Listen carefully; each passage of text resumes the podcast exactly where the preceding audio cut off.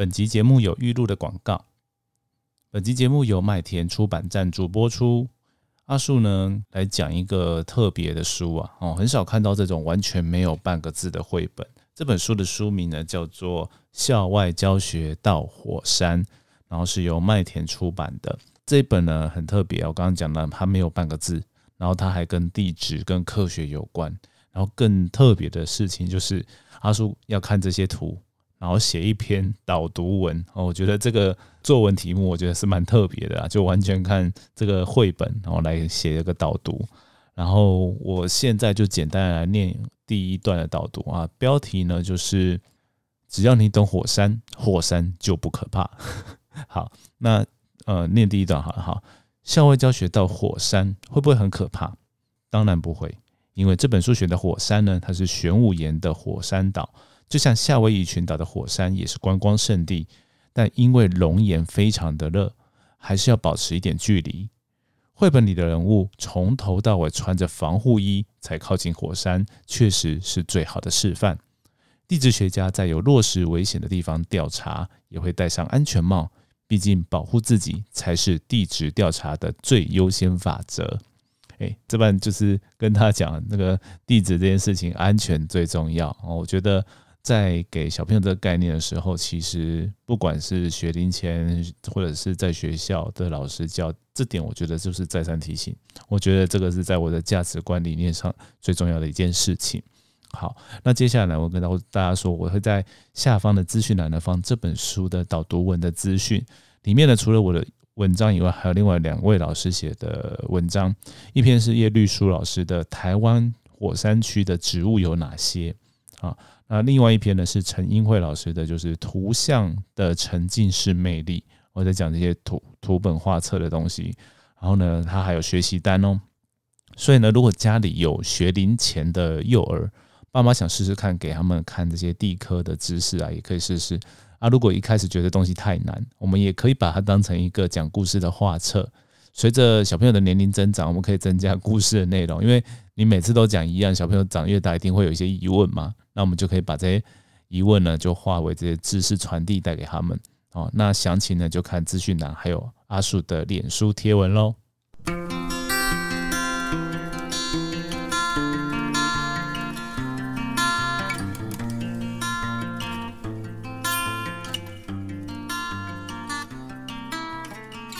Hello，各位听众朋友，大家好，欢迎收听《地球科科学》，关于地球的大小事，我们边聊边学。我是主持人阿树，有没有听到我的声音？今天比较沉重。对，那今天播出的时间呢？阿树不知道这议题还没有再继续。那今天的主题呢？我会晚一点再谈。我先谈另外一个，呃，我在录音的这时候，哦，还蛮燃烧的一个议题哦，就是所谓的 Me Too 事件。好，那这个 Me Too 呢，其实就是。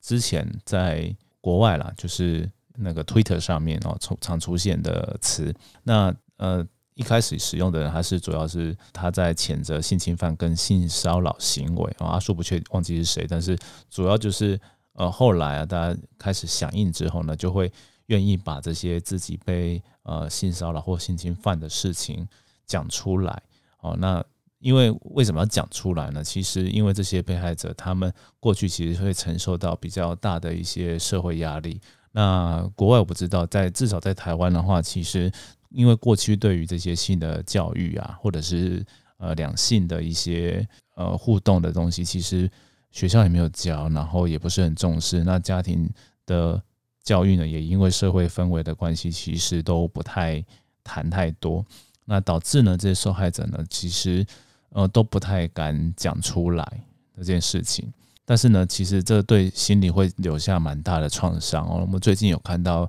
呃一些例子哦，其中一个就是呃，就是一个学校的老师嘛，那他就是对于学校的学生啊、代理教师啊，就是有一些骚扰跟侵害的事件。然后这事件其实慢慢扩大之后呢，除了有呃进入一些调查的阶段呢，他也。带起了很多人哦讲自己过去的一些经历啊。那阿树呢，之前看到那个一个脸书里搜寻那个黄宇珍，哦，那宇是三三笔画那个宇，然后真是真假的真哦，他有整理了很多很多的资料，对，那当然就是希望这些第一个就是被害者可以发声，然后不要再沉浸在这些被害者的位置哦，可以走出来哦，过他自己的人生。那另外一方面就是这些有一些可能是名人或什么的哦，也也让大家都知道说他们的真面目是怎么样。这其实也是蛮重要，因为其实加害者可能在过去都没受到任何的制裁或惩罚，但他们其实是做不好的事情嘛。对，那我呃会特别在节目里讲，就是哎，我其实我知道，嗯，听众很多哦，是家里的家长会担心小孩，那也有小朋友。是听众的，那我觉得，呃，让大家知道说，第一个如何保护自己，然后以尊重别人的身体都是一样重要的，不管男生女生都是需要学习、需要知道这些事情的。那阿树呢，就也转贴了另外一个九九令零的哦，我看到有点惊惊吓那一篇，因为其实他讲的其实看起来，呃，我大概知道是哪个方向的人是谁啦，对，但是毕竟都没有曝光，那我就不特别说，但是。确实啊，这个他是在领域里面非常从，就是地位是非常高的人。那看到也会觉得说啊，为什么这样的人会做这样的事情？哦，这其实真的是所谓的知人知面不知心啊。对，那还好，就是看起来这个事件他就是被骚扰，还没有到被侵害，但是也不能因为说没有真正的，因为其实心灵已经受到创伤了。哦，那我觉得这创伤都是几乎是不可逆、不可恢复的。哦，你要你只能慢慢的走出来跟。呃，正视他这样而已的，所以这真的是一件我觉得非常令人沉重的事情。所以今天特别花蛮长的一段时间要跟大家聊。好，那另外一个就是阿叔比较开玩笑的，就是举了那个基努里维的 照相的一个图啊，跟人家合照、跟粉丝合照的各种照片呢，其实他的手都哎，跟尤其是跟异性啊，就都是跟异性的照片，他手都乖乖的放，都没有 乱放在哦女生的身体一些比较呃第二性征啊，或者是敏感的一些部位。那我觉得，不管是接触哪里呀，就是你在不熟悉的人，然后呃，如果不管是同性异性，但是尤其异性重要，因为大部分人是异性恋比较多哦，那当然就是特别要注意一点，尤其是你自己性向也是异性恋的话，你对异性当然是要有一定的这个自觉啦。我觉得对，那同性异性都一样，就是我觉得肢体超过一个接触，其实是会任何人都会觉得有点不舒服的，在呃没有。同意人家接触你的情况下，对，所以呢，阿树呢，其实啊，平常 在外面遇到各粉丝啊，在拍照啊，在呃互动的原则呢，其实阿树都都蛮隔蛮远的，我自觉隔蛮远的啦，对。然后像甚至我有时有空，我也可以 po 个照片给大家看，就是其实我们照片啊，有时候阿树会呃会有照相的机会很多，就是呃拿着书啦，或者是演讲啊，演讲可能可能就是。大家有些人坐椅子上，我站着或怎么样的，然后或者是大家站一排，其实都有点距离啊。那如果是签书，就更不用说，因为呢，书就会放在两个人中间，书才是主角啊，就会变成这样的画面。那这样其实根本连碰都碰不到对方。对啊，阿叔就是觉得说这样子其实就是我一些原则啦。然后还有就是私讯，好这件事情，我觉得，诶，前一阵子其实。也有一些阿叔的那个脸书的私人脸书的网友啊，有一些可能会讲比较逆风的话，然后反向的呢讲这对应的这件事情，就是说，哎，你们常常都说有一些男生就是很很恶男或者是怎么样，然后你就是是不是比较帅的人，然后讲话你就会比较开心，然后然后就是看外貌啦，或者是怎么样。然后，但是我觉得啦，其实有些比较细微的细节，其实阿叔等下讲两一个情一些情境哦，就可以去想象一下。好，比如说，嗯啊，讲这个呃，跟遇到那个粉丝啊啊，要请他们私讯我的时候，我没事不会留下自己的赖或者是一些比较私人的一些联络方式给对方。那阿叔呢，一般就是呃，就请他直接啊，你就私信我哦的粉砖。的那个账号，好，那再来呢，就是不然就是那个我我就给名片，哦，就是有一种比较公开，就是比较给对方一个选择的机会，就是他可可以是，就是你请对方失去你，他可以不失去你啊，对啊，那你没有有强迫那种感觉啊。但是如果你直接掏出来说，哎，我们加个赖吧，那就是一定加。虽然他事后也可以封锁，但是那感觉就是不一样，对吗？就是你你就是有点有点在强迫对方要接受你的意意思的这种感觉。哦，那举另外一个例例子哦，譬如说，就是呃，举阿叔 年轻的时候的一些例子，比如说我要呃在那种异性骑车的话，其实我我也不会主动讲，就是有时候就是会怕尴尬嘛，尤其是比较不熟的人，就就这样在肢体有碰触到，总觉得不好嘛。好，那如果是那反过来啊，如果是心仪的对象啊，就是你喜欢他哦，然后呢啊你不知道他喜不喜欢你的时候呢，其实这个有有有点。就有人觉得说啊，你会不会这样就容易造成性骚扰？好，有所图的话，那有所图的话，其实你还是可以尊重对方啊。哦，举个例子啊，就是呃，我譬如说我现在要骑车，然后后面载的是我心仪的女生。好，那当然不会一开始还不熟的时候就叫人家说，哎，呃，你要抓紧，你要抱我。这真的太神经病了，对，那你也也不可能骑车骑得很烂，然后让人家身体可以去增加碰触你的机会，这也是一个很烂的技术。然后电视上常常演那种搞笑的，但是其实阿叔就是会很特别的在意这个，就是不会啊，就是你你没有必要，第一个是没有必要就不用特别哦用摩托车去载对方。好，那第二个就是哦，即使载了，你也是当然是优先让人家可以抓。哦，你的车子的扶手或什么的，然后你也是骑比较慢一点，比较稳一点，不要造成人家的这些困扰。哦，我是觉得是这种感觉。好，然后跟你有好好问对方吗？就是不要说，哎，我载你好了。这个这种这种问法，我就觉得很讨厌。就是他其实也没给对方说不的机会，然后人家可能要上你的车，也只是不好意思拒绝你这样而已。哦，你你要问句，应该是给人家可以问的。哎，呃，很远呢，那有有没有需要载你？啊，如果对方就一直不要，那就不要啊。对啊，你也没办法，你就找别的机会去制造跟对方交流的机会嘛。就是不可不可能一开始就是就是所谓的进展是要一种相互的一些关系啊。那你要有一些观察能力嘛。对，这感觉就是就是你基本上的尊重，我觉得要有。好，那再来另外一方面保护保护自己的方式，我今天听那个。那个这个我不推啊，那那个尤里跟瑶瑶他们讲的很有趣啊，他们就在讲说，哎，他们自己会去考驾照啊，女生啊就可以进可攻退可守，我觉得也是个方法。对，那就是你真的就是拒绝，就尽可能讲清楚哦，也是也是一个方法。就是当你意识到对方可能对你有不好的意图的时候，其实就不要怕这种人际关系或什么的。我觉得对，那但是另外一种情况比较麻烦，就是。如果是那种上对下那种权力不对等哦，那就就麻烦了。对，但是真的，我我也没办法给出那么好的很什么好的建议啦。但是起码最最重要的就是你至少你的身边是呃有重要的人，有家人的的这些人可以讲这件事情很重要。身为爸妈呢，当然就是可能要让孩子去信任你说你可以谈这样的事情。我这我觉得知道很难，但是真的要朝这个方向走，我觉得好像比较有机会啊。啊，我自己没有小孩，所以我没办法给给出什么具体的建议哦。那也希望听众朋友可以给我一些呃，可以给大家建议，我也可以下集啊，或者是之后 po 文再跟大家讲。对，那大概简单来讲就是这件事情，就是虽然这个两性平权都在往好的方向走，但是我们可以看到很多社会事件告诉我们，这条路还是挺漫长的。那很简单，阿叔就回到。刚一开始讲的嘛，就是每个人都应该被尊重，那至少也要敢说出口，这这两个点哦，我觉得很重要。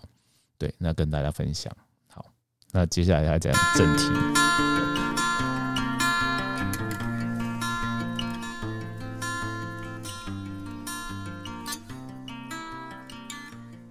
好了，接下来讲正题之前呢，也在小小的再岔题一下，因为今天在录音的前面看到一个贴文，太有趣了哦，就是那个科普一传十，他们写画那个呃讲的那个玉米跟玉米笋，地瓜跟地瓜叶，然后说他们是不同品种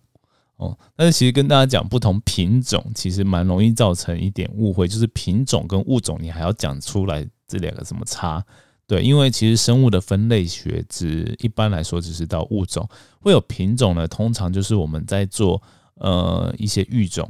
就是呃你有品种的猫、品种的狗，它们在生物学上啊，你不同的品种的猫都还是可以交配，好它它还是可以生出下一代。那它们就是同一个物种，但是品种呢，它可能就是比如说波斯猫啦，或者是美短呐，啊，或者是。呃，我们常讲米克斯啊，或者是各种的猫啦，好，那那他们就有不同的类型嘛，哦，那蛮多的，大家都会再再分类，就是在它米克斯还会再分什么黑猫啊、玳瑁啊、三花啊，呃虎斑呐，对，那这样的东西呢，它其实就是呃物种上还是一样，就是这些品种哦，它的特征上面有一些不一样而已。所以呢，那在讲这个玉，我就讲玉米跟玉米笋这件事情呢，嗯，他他在导正他说，哎，玉米笋呢，并不是小时候的玉米，哎。这这个真的是蛮跌幅，因为其实有一个说法就是它是小时候玉米。我之前看那个台北农会的哦，台北北农介绍的啊，就是这样。那确实，它这个这个问题，它是也不是啊？为什么呢？因为现在市面上卖的玉米，它的小时候并不会被拿来做玉米笋来卖，做玉米米笋来卖的是另外一种玉米啊。那我再跟大家讲一下，爆米花又是在另外一种玉米，就这样。它们呢，其实都是不同的品种。而在分类学上，它们都是同一个物种啊。那玉米笋呢？它现在是用另外一种品种做嘛？那它其实有点像是那种长比较长不大的，所以呢，它比较就是比较短的时间呢，它就会先收成，就收掉，它也不会让它长大。哦，那真正玉米呢，它是比较生长时间比较长啊，比较长在熟。那那些呃玉米的一颗一颗呢，它就长成哦有淀粉的物质在里面了，所以呢。玉米它就会变成是五谷杂粮类，因为它以淀粉为主，纤维质是其次。那反过来，那个玉米笋它是蔬果类的、蔬菜类的，所以呢，它是以纤维质为主，它的淀粉量呢就相对没那么多，你就可以把它当菜来吃，就这样，在营养学上是这样分类。对，大家事件是这样，可是呢，那个贴文呢被写的我自己都快要看不懂了。对他另外还举地瓜跟地瓜叶当例子啊，那我就不讲了。其实它也就是品种的不同嘛。对，那我用另外一个比喻嘛，就是你芒果也超多品种的，因为有一些品种还有它会早期会树苗做芒果青，但有一些不会的样子，我不确定，好像是啊。不管至少你涂芒果的芒果青跟爱文芒果的青芒果的芒果青，它其实是不一不一样的品种啊。但是大家会那么分嘛？就就拿来吃啊，芒果青就拿来吃，还管那么多，对不对？对啊，所以其实这个意义，我觉得大家可能。要思考一下哈，为什么要记这件事情呢？就是在写这样的文章的时候，这时候呢，我就来跟大家讲一个今天才要讲的主题，现在才出现哦，过了快十五分钟我才讲啊。对，那就是在讲三大眼泪，我们在做分类这件事情。呃，国小、国中都有教了，尤其是国中，大概就比较明确的教说这个有三大眼泪的分类，然后也会举一些例子，就是花岗岩、玄武岩、砂岩、砾岩，然后大理岩。好，这样子，好，那到高中会学更多。好，好，那重点是，其实我们很少教到说，哎，我们分三大眼类的用意是什么？阿树个人认为，这个应该是蛮重要的一些科学，就是地质科学一个精神。但可能呢，因为第一个我们教学时数比较少，然后第二个是教太多，的学生也太累了啊。但是呢，我们可以从这个我的节目来 来谈一下这件事情。哎，大家可能不知道哦。好，那。这个呢，其实就要从啊，就是地球的怎么形成，跟大家观察石头的方式来讲。一开始呢，其实大家地表上呢，最最表面最多最早看到呢，其实是沉积岩比较多的哦。对，因为我们就看到呃，常常会有地层嘛，哦，地在在一些地方会看到地层，然后呢，它就是沉积岩的成分。那这些沉积岩呢，其实。一开始人们就发现到说，哎，它好像就是一些水流啊，然后流到海里面，然后这过程中呢，岩石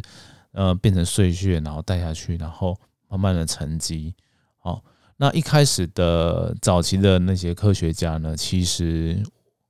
呃把全世界的石头都当成是这样形成的，都当成是我们现在所知道的是沉积岩形成的。所以呢，他怎么想？我们现在认知的火成岩呢，我想说比较古老的，它有比较长的时间可以慢慢结晶成大颗粒。就当时的逻辑好像看起来蛮正确的，对，就是也也没有更好的解释。但现在我们都知道它是错的。好，但它呢用这个水呢，其实就有点像呃所谓的这个圣经哦，一开始有大洪水的故事。他说，哎，整个地球的表面呢，它其实有经过这样的水层的一个行为呢，导致我们地表看到石头。大部分都是都是沉积岩，好，就这样，他也没有做其他分类。是后来啊，再来就是有另外跟他对立的学说是火成说。那火成说呢，就是所谓的詹姆斯赫顿，然后地质学之父发明出来的一个理论。啊，他发明这个理论，其实他也是观察，所以呢，我刚讲火成说嘛，所以他所所就是观察到火成岩，他观察到了一个世界上一个跟那个水成说相反的反例哦，那就是所谓的在一个某一个地方就是有花岗岩的岩层，然后呢，它其实是。呃，一个古老的火山，它深部的地方被抬起来，所以那个本来在地底下深处的花岗岩被抬起来。但是因为我刚刚讲它是个火山嘛，所以它比较旁边的地方呢，会有一些火成岩的碎屑的沉积的样子的岩层。这边的，呃，它特别的地方就是它长得跟其他的沉积岩的不一样，所以呢，他就提出了，因为因为它就是在火山，然后呢，和德就说他观察了火山，哎，它是会喷出岩浆，会产生热的。所以呢，他提出了另外一个机制，说地球上有很多的岩石是这种热带来，然后熔融啊，然后再凝固而形成的，才会有这个结晶啊。从化学的角度嘛，这结晶来看，就是从热的时候熔熔熔融哦，变成一台接近一台状的，然后呢，它在凝固哦这种情况，就像我们把啊盐巴好解溶于水跟结晶析出一样的概念，它就是会慢慢凝固。好，然后呢？再来就是观察到一些很多的玄武岩脉，就是我们现在到澎湖去看到的这些玄武岩的那个柱状的节理哦，就会发现到说哦，它其实不不像是水成的，它其实像是岩浆冷却形成的东西，而且它都会成直线的嘛。然后有些地方呢，就是也混合的有沉积岩跟这种火成岩，它就建构出了古代的一些故事，就是诶，有的地方是。地底下有一些热源跑出来，哦，然后产生的岩浆，然后把这些石头给融了。好，那这个故事呢，就会让哦大家知道说，哎啊，这个岩石其实就不用不是只有在地表这边哦循环形成沉积，我们还有别的机制。哦，那有这个火火层在熔融的一个机制呢，其实岩石是会循环的。好，那这点呢其实蛮重要的，因为它带到后面哦，就是我们在算地球年龄的时候。哎，有一些融新融掉的岩石，我们很难去算一下地球的年龄，它算起来可能都会比较年轻，我就不知道说地球的古老的年纪是多久远。对，那后来当然是有解决的问题啊，就是反而是从陨石去得到的。好，这是今天不讲，反正就是我们在分这些三大岩类的时候，就就会慢慢的建构出地球的历史的样子。好。后来呢？其实我们就沿用了这样的分类。虽然啊，刚刚讲的那个水层说算是几乎被淘汰，它很多它只剩下那个沉积学的哦基本的理念还在，就是东西慢慢一层一层堆叠的这件事情。但是它也跟这个赫顿的那个火层理念去融合了。好，他就会知道说，我们理解这种地质事件会有什么，从就是老的地层在下，新的地层在上。然后岩浆侵入，它是可以切穿啊，等于是说它是最晚的事件。我们可以去这样分析，其实是后来然后才把这个三大眼泪分完之后，我们才知道说啊，地球有这样的历史的。哎，这个故事觉得如何呢？就蛮，我觉得这样的故事或许可以比较能够说服大家说，我们为什么要学这么呃还用背的这样石头，然后我们要观察这石头的外观，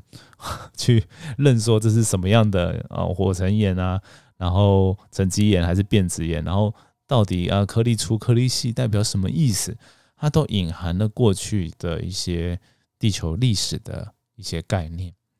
对，那我觉得如果我们要做科普啊，我觉得我喜欢的就是跟大家讲这种，诶，课本里没有的，然后大家可能会有有人会想到，或者或者是有人今天透过我点一下，就说哦，真的，我们学这三大眼泪要干嘛？对，就是希望。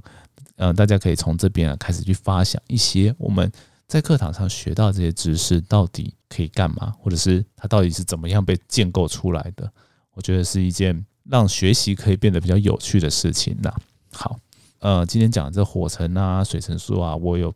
发现那个 Geo Story，呃，听听地球怎么说哈，在这个学弟妹他们建了一个 blog 啊，它有三篇文章都在讲这个事情，大家可以。去看一下，他们写的脉络也是算蛮清楚的。阿树呢，有一部分也是参考里面哦，跟大家分享的。好，那今天呢讲的蛮丰富的，节目就到这边。大家可以到阿树的地球故事书脸书粉丝专业私讯阿树，或者透过信箱节目留言跟阿树分享听节目的心得。认同阿树理念想支持的朋友，可以抖内请阿树喝咖啡，增加创作动力哦。我们就下次见喽。拜拜。